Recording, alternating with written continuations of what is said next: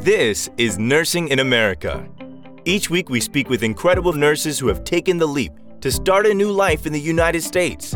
If you're thinking about doing the same, then this is the place you'll find all the insider knowledge and inspirational success stories to realize your own American dream. This is the second part of a two part episode, so make sure you go back and listen to part one first. Welcome to Nursing in America. I am your host, Tanya Friedman, Chief Executive Officer here at Connetics USA.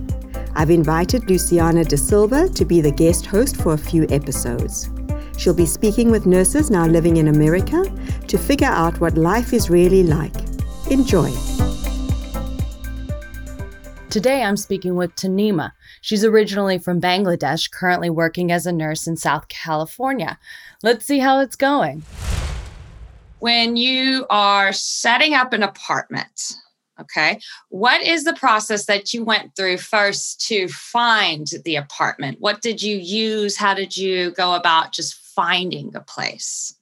Okay, so that's actually a tough one. Unfortunately, you know, here, the apartment application, of course, they want to look at history. And you coming to the US, you have no history. So when I came in, what I had to do is that I applied and I didn't get an apartment. I was basically like soul searching, however, whatever cheap place I could find. And, you know, I was also looking for a roommate and the on campus housing through school, they were way too expensive. And I was trying to live off campus just to save a little bit more money. But the problem I had is that, you know, no apartment would accept someone who literally just got in the country because they don't know you what I had to do is that I had to meet up with the apartment manager and I had to show them my, you know, bank account and I had to show them how much I have in my bank account. And then I had to show them my I 20, I had to show them my passport, like just to have them believe that, okay, this is me and I don't have any criminal record or, you know, any such thing. But for some apartments, that won't be enough. They will actually ask you to include a co-signer with you on the lease. Someone who has a social security number and someone who is either a resident or a citizen in the country. So that actually varies from apartment to apartment. Did you buy renters insurance? Yes that's a must. You have to buy a renters insurance. So for all the apartments i lived in it's mandatory. It's a requirement that you have to have a renter's insurance and most apartments they say the renter's insurance has to cover at least 100,000 in damage. So if they don't, then you cannot have that. Like it has to be 100,000 or more. Great. And what was it like setting up your power bill, setting up your Wi Fi, all those things that you need to do when you first move into a place? So, once again, like all these things, the first time that's going to be the roughest because, you know, of course, every everywhere you call electricity, gas, internet, you don't have a record. They don't know you. So what I had to do is that at first I had it with Time Warner's cable, the Wi-Fi. Now they're Spectrum. So what they did for me was that they held my credit card on their record and they asked me for an extra deposit in case you know I miss any payments. But because you know they didn't know my credit history, I didn't have any. So they don't know me. So they don't know if I'm going to miss any payments or not, if I'll be able to make payments. So they held my whole credit card on their file just in case, you know, I missed any payments. But yeah, I was able to get a plan through Spectrum. So, what about taxes? How do taxes work here? Okay, so of course you're going to be paying taxes pretty much everywhere anywhere you buy anything you eat even in restaurants. But for the most part taxes will also be deducted from your paychecks. So right now since i'm working at a hospital you know it's a real full-time job so they actually take the taxes from every paycheck i get and then at the end of the year you can file tax return in case you paid anything extra or you know that you went to school and you worked some stuff like that you can be eligible for a tax return.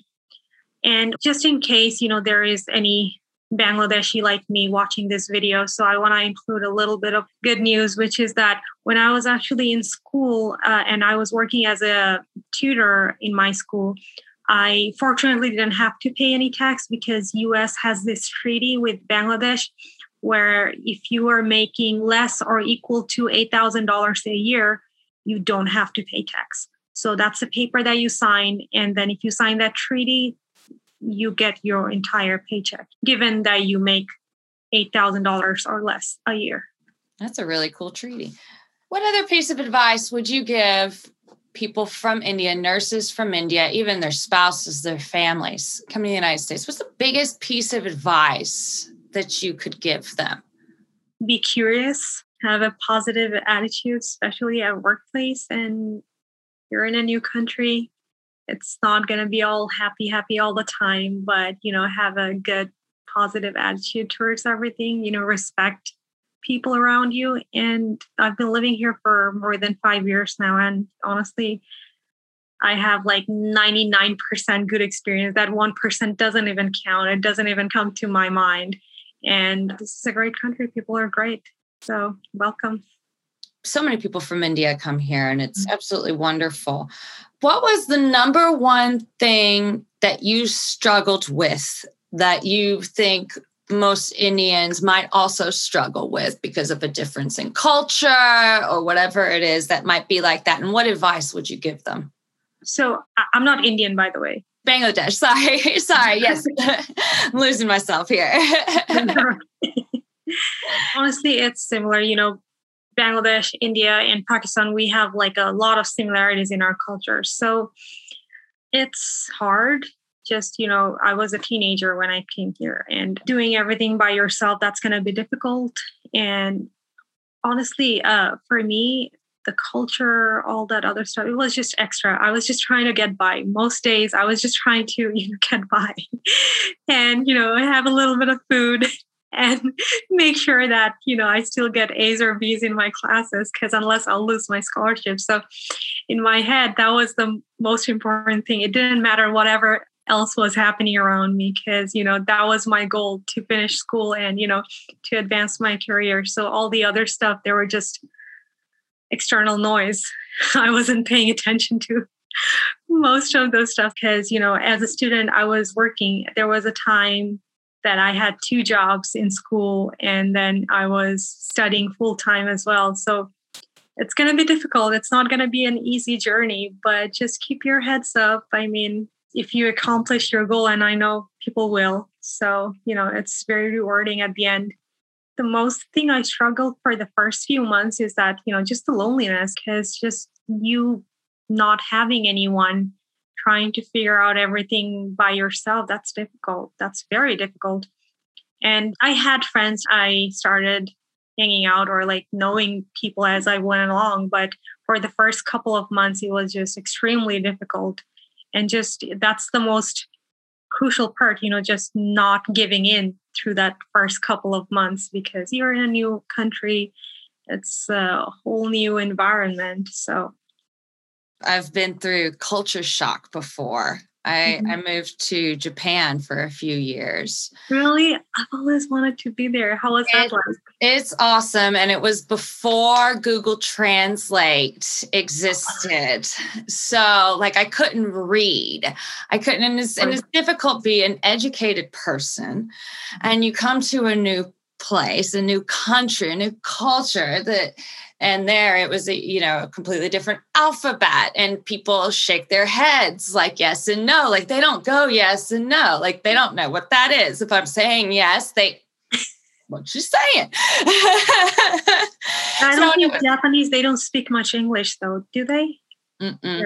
Like the much younger generation does but you know anybody at that time that was over the age of 30 mostly did not speak it. And so there was quite a culture shock there. And I remember, like, in my first few months, I think I was buying mayonnaise and I couldn't because all the packaging was different.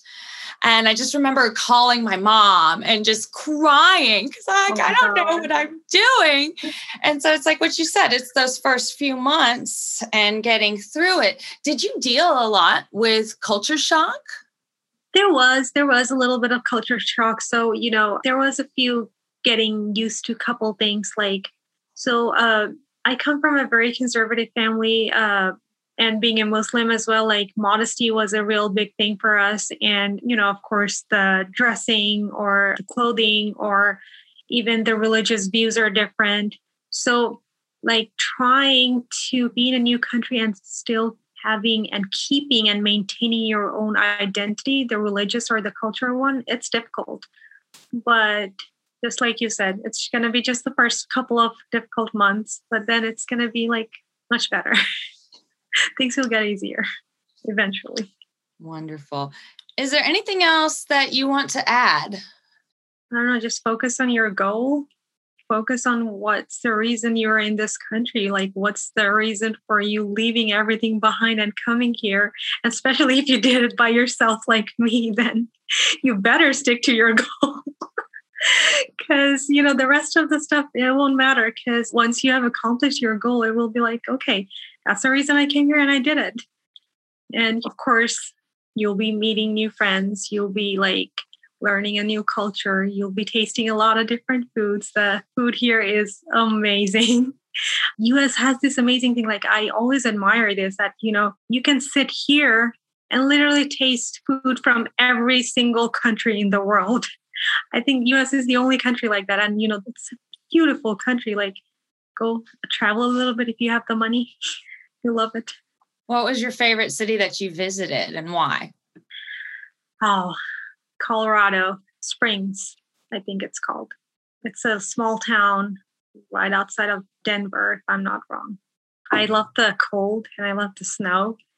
And that was just my snow heaven. It was just so beautiful. All the, you know, rock. Is it the Rocky Mountain in Colorado? Yeah. Okay. So, yeah, I, I just love the beauty and especially the little houses like on top of the mountains and just their laid back lifestyle it was just so beautiful to watch and even just be there and not do anything. Did you do any skiing snowboarding anything like that? Oh, i wish i wish but no. I, I don't know how to do either. I don't either. Learn right? We need to learn. We'll talk again in several months and we'll be like, we skied. I hope I can say that. I hope so too. We'll get there, but I'm really looking forward to summer. so you're the warmer person. You like the warmer weather. Uh, so I live in San Diego. That's the best. I mean, summer there, it's the like 70s. That's the best weather ever in the whole world. But if you live in like Dallas or like Houston, you would wish that summer never gets there because it's like uh, it's going to be 120 degrees and you can't even set foot outside. It's so freaking hot. Yeah, that's there. And in a lot of places in the South, it gets mm-hmm. really, really hot. We'll be back with the conversation in just a second. There's a wonderful opportunity for you. Connetics USA is currently recruiting registered nurses from all over the world to work in healthcare facilities here in the USA. If you are interested, please apply at conneticsusa.com slash application. That's conneticsusa.com forward slash application. On with the show. Just on one more note, one last question. You're going to move into the ICU now, mm-hmm. and there's COVID happening. Mm-hmm. And you said that you were working with a lot of COVID patients. What has it been like working with COVID patients because you've seen pre COVID now in a hospital and you've seen in the middle of COVID and now you're about to get in the ICU. So it's going to be like COVID to the extreme. What has that been like? What have you seen? Because there's this influx that you guys run out of beds. What was this like for you? It's incredibly stressful. So I was able to see the pre COVID situation as a student nurse. So when I started working as RN, I started precepting in July 28th. So at that time, COVID was there, but it wasn't to the extreme. So, you know, about the LA County and the Riverside County, we were hit the hardest during December, right after Christmas, and, you know, in January and February. Oh, God, it was horrible. I know probably this is not something someone would like to hear, but it was horrible, horrible, horrible. We were extremely over ratio. We could not provide the patient care we were supposed to because there wasn't any way, because they were extremely short of nurses, they were extremely short of doctors. we were running out of beds we were running out of ventilators we were running out of oxygen masks we were running out of everything and unfortunately so it was basically by the time i started working as a nurse by myself i wasn't supposed to be floated to other floors or covid floors at least for the first six months. And you know none of those agreement in the contract were held because you know none of us were expecting this. Everybody was dealing with something that they never saw before or experienced before. So you know we complained a lot you know there were mismanagements from the hospital blah blah blah but it's new for everybody. They were trying the best they could and it was extremely difficult to see all the deaths.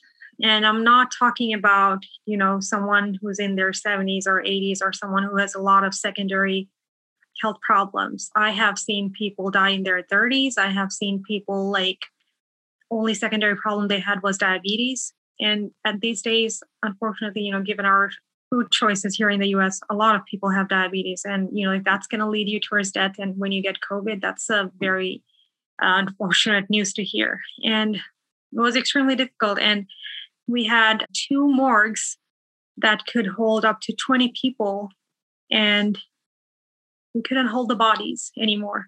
So our hospital had to rent out a satellite truck that could hold up to 50 bodies that we had to park outside our parking lot just so that we could you know stack up the bodies. And unfortunately another thing is people died a very disrespectful death. Let's just put it that way. So there was this lady in her 30s and you know it was really hard for me to see that because my mom is in her late 40s and i just could not watch someone in her 30 go into code blue. So you know code blue means their heart stopped. So there was this lady the only secondary problem she had was diabetes and obesity and yeah all on a sudden and okay so th- just to give you a little visual detail because of covid we had to shut every room and make it a negative pressure room. And, you know, given the hospital I work at, they were struggling very much with resources. So when you announce the code blue, you're supposed to hear it from every single corner of the hospital. But the way the COVID rooms were made, and because of the negative pressure, if you're in a room and you're taking care of a patient, giving meds or doing your assessment, and there is a code blue happening, I don't know, three rooms next door, you couldn't hear it staying in that room because you know everything was shut closed to make that room a negative pressure room. So just think about it like i was in that situation or my mom was in that situation. Basically that person's heart stopped and nobody knows so you know nobody's going to know until someone steps foot in that room and finds out so that's when we decided to put all our covid patient on heart monitor so we could see that at least their heart is beating so, you know, there wasn't any med surg COVID patients anymore because everybody had to be on the monitor. So, anyway, to go back to the story. So, this lady, her heart stopped, and we started doing a code blue. And, you know, of course, the residents came in and we did CPR on this lady for one hour. And, you know, you're not supposed to do CPR on a person for that long because it just means that whatever epinephrine you're pushing in the heartbeat or whatever you're seeing on the monitor is just from that epinephrine. But it was just so hard for us to let her go because she is so young. And I don't know, she's mother of someone, she's sister of someone, she's someone's daughter.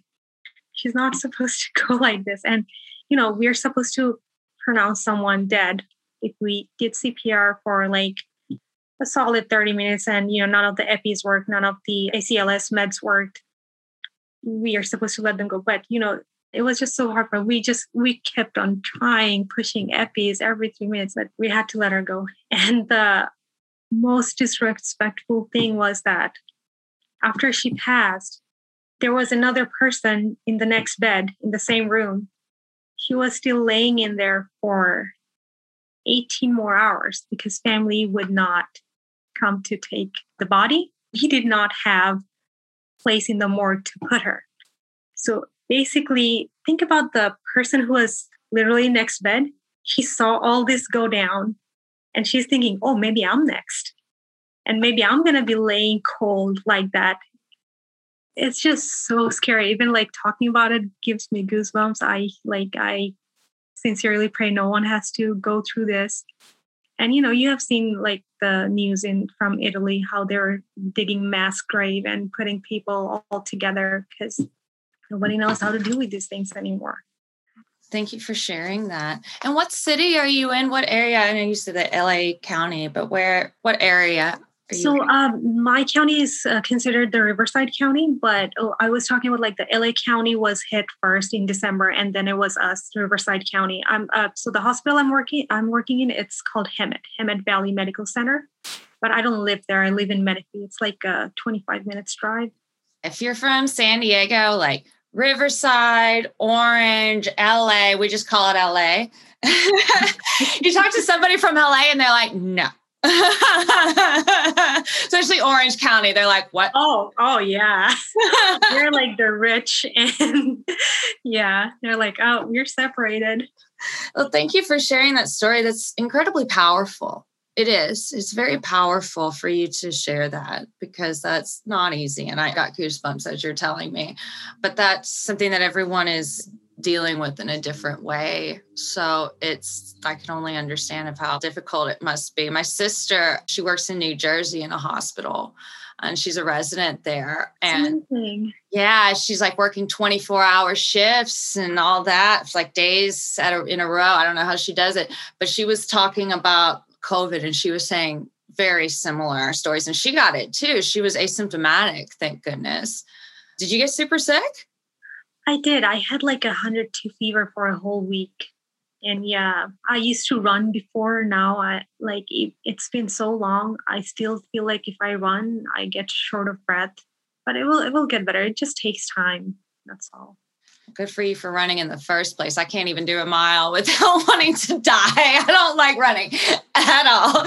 Good, good, good for you. You keep you get back into that running mode. That's good. And whenever you get there, you can be like, yes, I beat the COVID. I know. That would be my sign. That's your sign. It was so great to talk to you, me, and, and I love meeting you. And you're such a wonderful person with a good heart. And I'm oh, so, you. you know, the United States is thankful and lucky to have someone like you. oh, thank you for saying that. Yes. Yeah, I had yes. fun talking to you too. I love this. It's so great to hear your story. And, and the immigrants that come here, it's like you're warriors. You've been through it. You have done the struggle.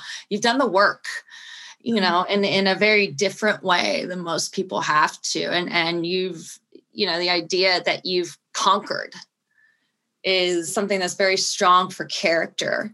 And i can see that you have that. Oh thank you. That you I conquered and and you have this strong character and this resolution and this this drive. And just keep going. It's inspiring. It really is. And this video is going to be very inspiring Thank you so much. Thank it was nice you. meeting you. You too. Take care. Bye. If you enjoyed the episode, go ahead and hit the follow button on your podcast player and leave us a review.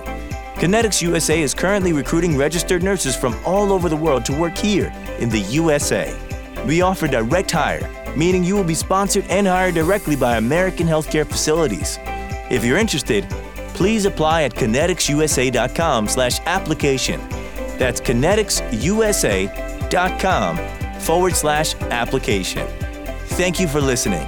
Tune in next week for more incredible conversations.